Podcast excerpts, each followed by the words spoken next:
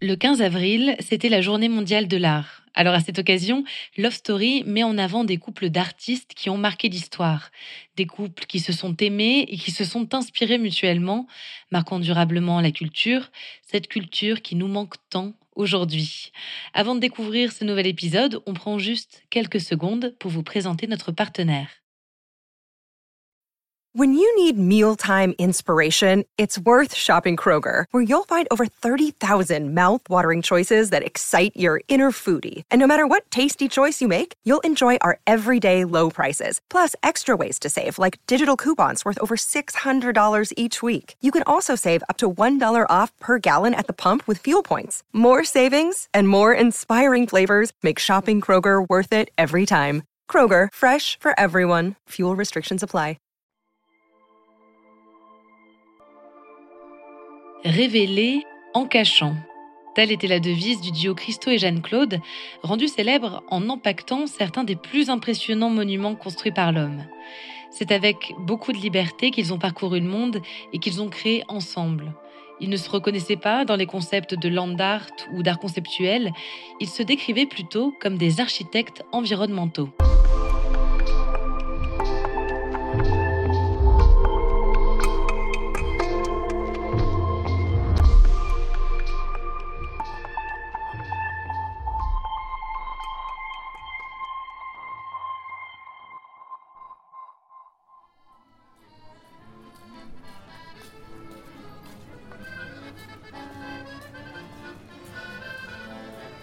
dix-neuf cent cinquante-huit, Paris.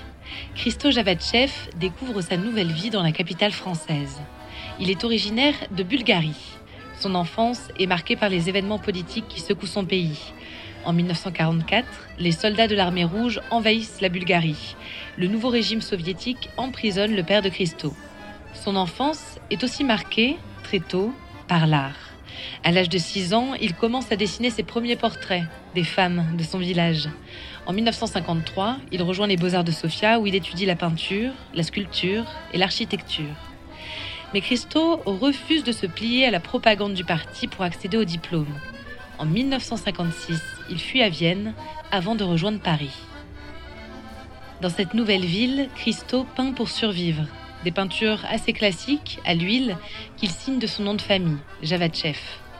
Un jour, on lui commande le portrait d'une femme, l'épouse du général de Guillebon, directeur de l'école polytechnique, la mère de Jeanne-Claude.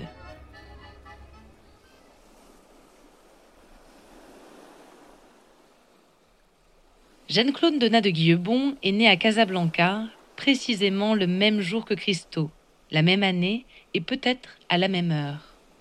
Elle est éduquée par sa mère, Priscilla, et son beau-père, Jacques de Guillebon. Avec eux, elle voyage beaucoup, toute son enfance. D'abord Casablanca, puis Berne, Tunis et enfin Paris. Jeanne-Claude est diplômée de philosophie et de latin, mais quand ils se rencontrent avec Christo, ils délaissent tous deux leurs projets personnels et commencent immédiatement à créer ensemble. Les rôles sont définis simplement. Christo dessine, Jeanne-Claude organise et concrétise leurs projets. Car il en faut de l'organisation quand on décide de faire de l'art monumental. Et c'est ce qui les intéresse dès leur début. Empaqueter, non pas des objets, mais des monuments ou des reliefs naturels. Transformer les paysages. Dès les années soixante, le duo voyage à travers le monde et réalise ses installations impressionnantes. Ils empaquent près de trois kilomètres de falaises près de Sydney. Ils encerclent de rose fuchsia les îles de la baie de Biscayne, en Floride. Ils font emballer le pont Neuf et le Reichstag. Ils tendent des rideaux orangés sur trente-sept kilomètres dans Central Park. En cachant, ils révèlent. Une fois transformés, les bâtiments, les paysages auxquels nous sommes habitués nous sautent aux yeux, de nouveau. La plupart du temps, les installations du duo restent en place une quinzaine de jours. Pourtant, Christo et Jeanne-Claude refusent le terme d'éphémère pour qualifier leurs œuvres.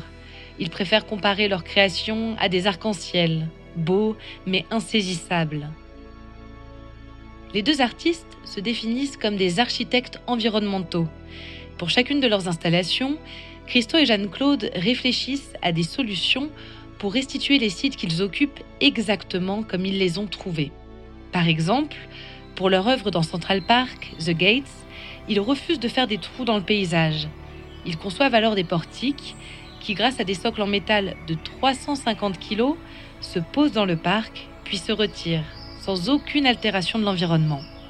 La plupart des matériaux qu'ils utilisent sont recyclés, et notamment les toiles qui enveloppent les monuments. Compte à rebours pour le projet le plus fou de l'histoire de Paris. Dans dix jours, ces jeunes gens seront les guides qui vous expliqueront tout sur le pont neuf empaqueté par Christo. Un travail très convoité, ils étaient là dès l'aube pour se faire embaucher. Je trouve ça assez original d'empaqueter un pont à Paris, euh, c'est exceptionnel.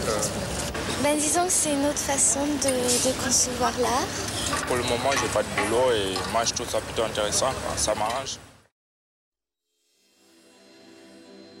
C'est un couple et un duo engagés dans tous les aspects de leur travail. Christo et Jeanne-Claude refusent toute forme de mécénat ou de sponsor. Leurs œuvres, pourtant très coûteuses dans la réalisation, n'appartiennent à personne d'autre qu'à eux-mêmes. Pour financer les projets, ils vendent les dessins de Christo réalisés en préparation des installations. Cela fait d'eux des artistes particulièrement libres. Ils ne cherchent ni la célébrité, ni l'argent, mais la beauté, simplement. Et l'accessibilité, pour tous. Ils disent « L'urgence d'être vu est d'autant plus grande que demain tout aura disparu. Personne ne peut acheter ses œuvres, personne ne peut les posséder, personne ne peut les commercialiser, personne ne peut vendre des billets pour les voir. Notre travail parle de liberté. » Tout au long de leur carrière commune, Christo et Jeanne-Claude entretiennent une relation pédagogique avec leur public. Ils donnent des conférences dans des musées, des universités ou des écoles. Pendant la durée des expositions de leurs œuvres, ils mandatent des équipes chargées de répondre aux questions des visiteurs. Car pour eux, l'interactivité verbale avec le public est essentielle. Jeanne-Claude s'éteint en deux mille neuf à New York. Christo continue à créer, seul, ses œuvres monumentales. Il disparaît à son tour au printemps deux mille vingt. Le public aura une dernière occasion d'admirer une installation de Christo à l'automne deux mille vingt et un. L'Arc de Triomphe à Paris sera emballé de manière posthume à la mémoire de ce duo d'artistes étonnants.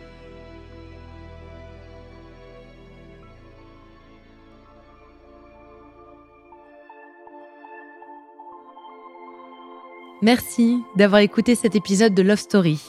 C'est la fin de cette saison mettant l'art à l'honneur. J'espère qu'elle vous a plu, qu'elle vous a donné envie de courir dans les musées à la seconde où ils réouvriront.